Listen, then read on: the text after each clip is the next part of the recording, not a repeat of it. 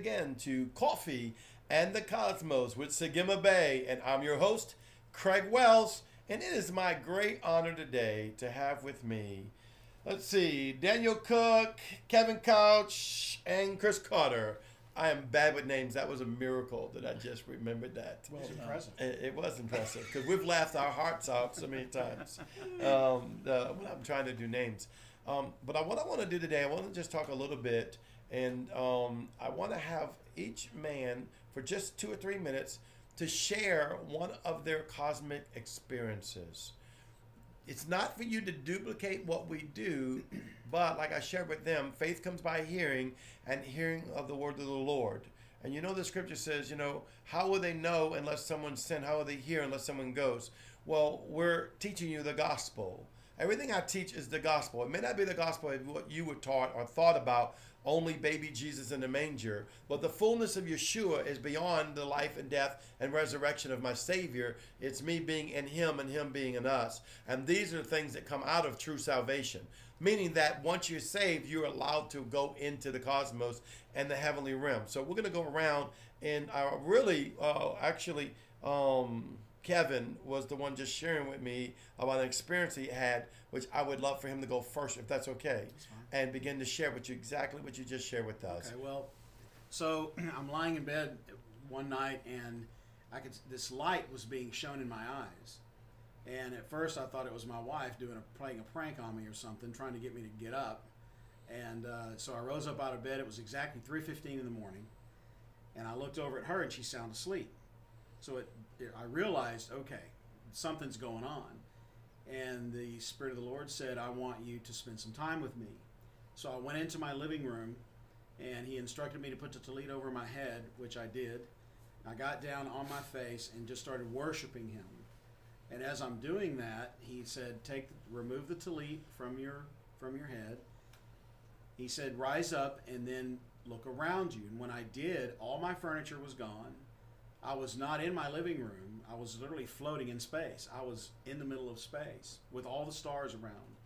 And in front of me was this purple mist, uh, which was the Holy Ghost, the Holy Spirit. And we began to visit these different planets, these different, uh, these different areas. There were even stars that I'd never heard of before that we were visiting. And it was fantastic. And there was so much peace. And I was having so much fun that I thought, wow, I, you know, I don't want to leave. I, you know, and it felt like it lasted for hours and hours and hours. Uh, when the encounter ended, uh, it was time for me to come back, and it, about an hour had passed. Wow. And I said, "Wow, I have to get up and go to work." And the Lord said, "Don't worry, you're going to receive a full night's sleep, as if you never woke up." Wow. So I did. I went to bed. I woke up to go to work the next morning, and it was as if I had slept the entire night. It was amazing. Mm-hmm. The other thing at the tail end of this, I want to add that now when I engage every morning, the my I I walk with him in the cool of the day in the morning early. I get up at 4:30 in the morning, somewhere around there. My favorite thing to do is to get my cup of coffee and go outside under the stars, under the cosmos. And when I engage with Yahweh in doing that, mm-hmm. I've seen the most amazing things, even with the naked eye, without the use of the telescope. Wow. I've seen, you know, shooting stars. I've seen meteorites. I've seen all this just stuff going across. And usually it's at the time when he has spoken something to me. He shows me something amazing. Wow. So I've seen some really cool stuff just being outside under the, under the stars. Now, if you listen to him good, he was really putting a good advertisement in there, for me with his coffee and the cosmos. I just had to throw that in there real quick. You know, um, don't shut us off when we're speaking these things because this is all biblical. It's all by Holy Ghost. It's all through the blood covenant of Yeshua. It's all being seated in Christ.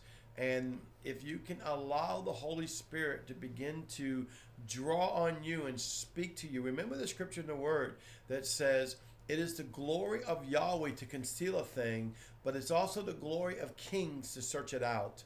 And what we're doing is we're trying to encourage you that you would say, you know what, let me search that out for me. I'm not trying to tell you to go in the mysticism, though we are mystics. I'm not trying to tell you to go up the silver cord that they do. No, no, no. This is by Holy Spirit. This is by Yeshua. This isn't by fantasy or imagination of the flesh. This is by the image revealed by the Holy Ghost inside of your pituitary gland, inside your brain, inside your spirit that God has a natural connection to.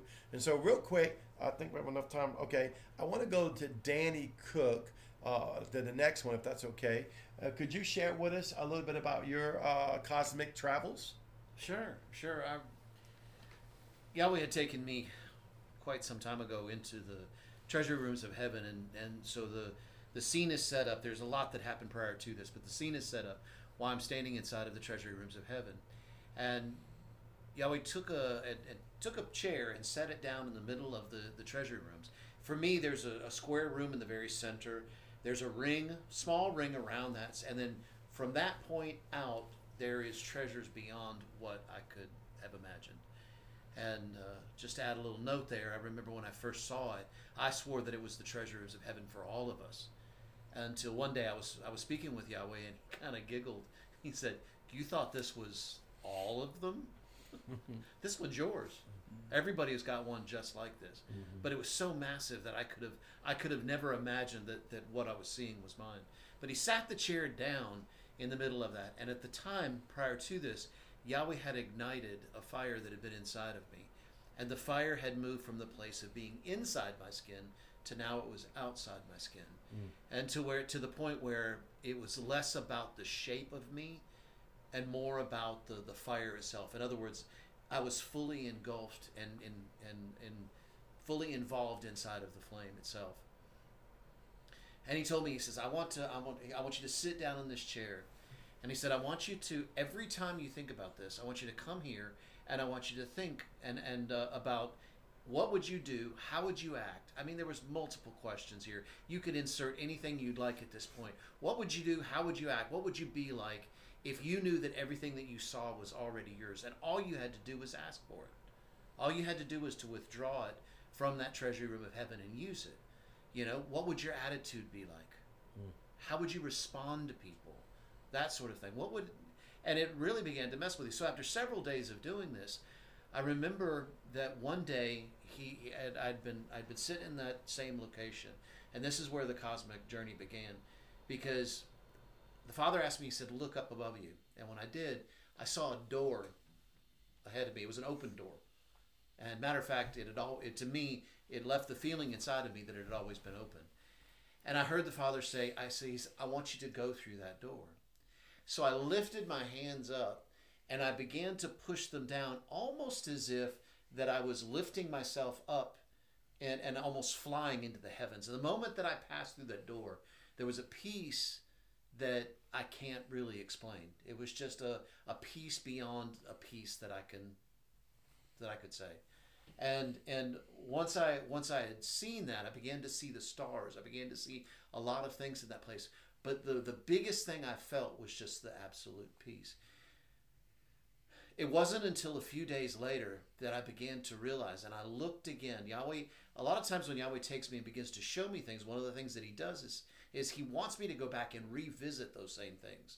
Because it's not just about seeing something, it's about finding out what that means. What does it mean to me? I need to dig into that. I want to I want to know the details of this and not just go by the first thing that I see. And as I was meditating on that, I realized that what had happened was I had not flown up, but I had reached up, grabbed the jambs of the door, and pulled the door down mm. to where I was. Mm.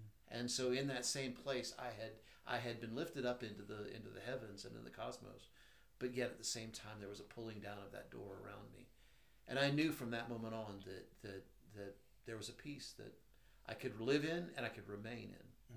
Because I could trust what the Father was saying. That's good. Wow. That's good. That's Very awesome. Good. That's awesome. Now I'd like to spend just a few minutes also asking uh, Chris Carter some of the same experience of what some of your experiences uh, that you'd like to share with us today. You bet. I um, I think my first couple years of wandering around the heavens when this started about eleven years ago for me, a lot of the time I would spend in what I perceived as the garden, being in Eden. I could kill an hour every morning walking around with the Lord.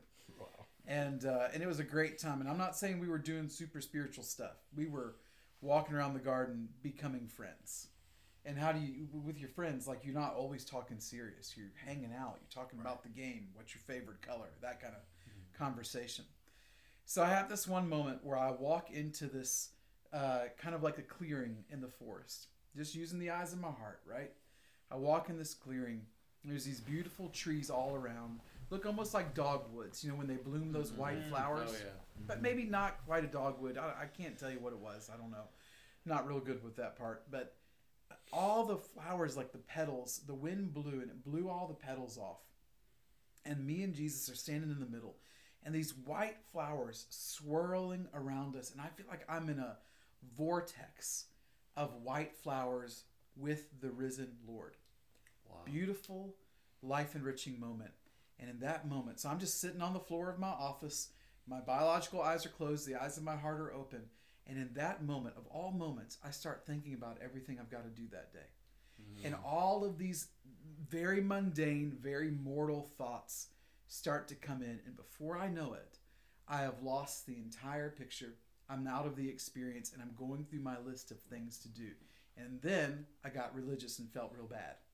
And I suddenly started condemning myself. Christopher, are you crazy?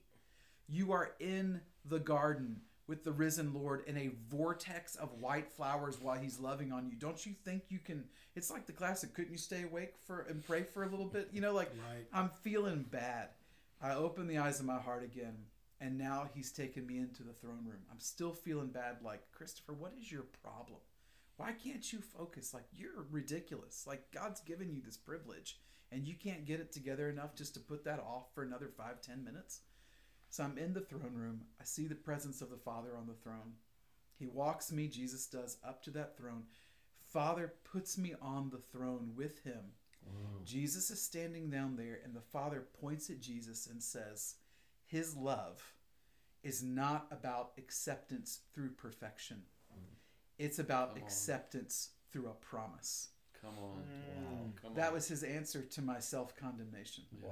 Come on. His love is not acceptance through perfection, it's acceptance through a promise. Come on. Good. That was the end of that very experience. Come on. That'll stick with you a little bit. Yeah, you it'll know? stick with you. It'll do a little bit to get the religious spirit out. I'm not saying it's out all the way. Here we are 11 years later, still working on it, but you know, Yeah. those experiences help. Yes, sir. That's awesome. That's awesome. All right, guys. Well, we're going to close down this section and we're going to be with you tomorrow. And we're going to go a little bit further deeper in this. And once again, I want to thank y'all so much. And just bear with us this week uh, because I think at the end of this uh, podcast, I think I'm going to get Chris, if he will, to give us a little activation. It's kind of what I'm feeling in my spirit. And he's saying Let's yes. do it. Let's do and so we'll do that in about two more podcasts. So you're going to have to ride the week out with us. And don't ever forget this I love you. You are so beautiful. Shalom.